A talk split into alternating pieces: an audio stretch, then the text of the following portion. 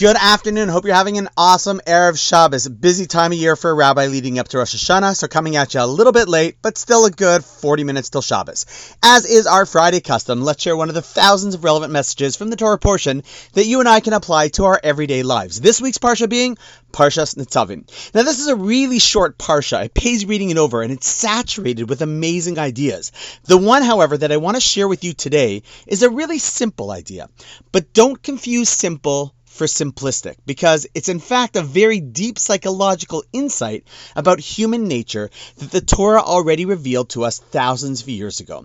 It says in one of the verses that God puts before us as a chaim es hamaves, life and death, things that fuel life, things that fuel death, things that bring blessings to one's life in the world, and things that bring negativity and curse. Okay, so I get it.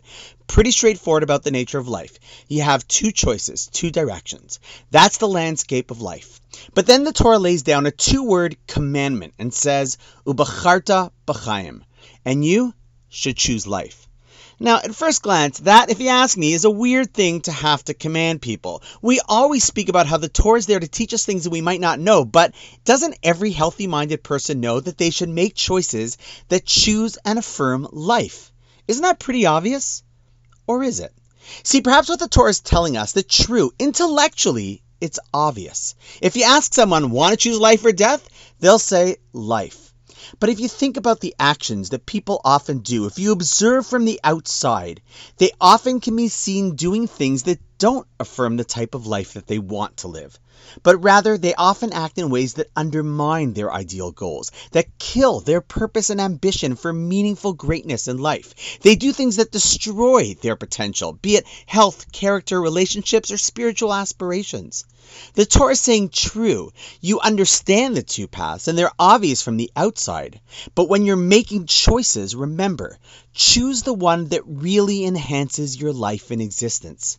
See, our struggle with the Yetzer Hara is not really a struggle between good and bad. It's a struggle between good and convenient. We don't commit evil deeds because we want to do bad things and we're evil people. Especially in our generation, we often make the wrong choices simply because it's the path of least resistance. And our job is to push ourselves to fight that resistance and choose life. God knows human nature. He created it. And so in his handbook to life, the Torah, he tells us, hey, I know you know right from wrong, good from bad, life from death, but do me a favor, or more importantly, chevra, do yourself the favor. When you actually look to make a choice, ubacharta b'chaim, make sure you exercise the strength to choose life and the best life that you can live. A great message for the last Shabbos of the year.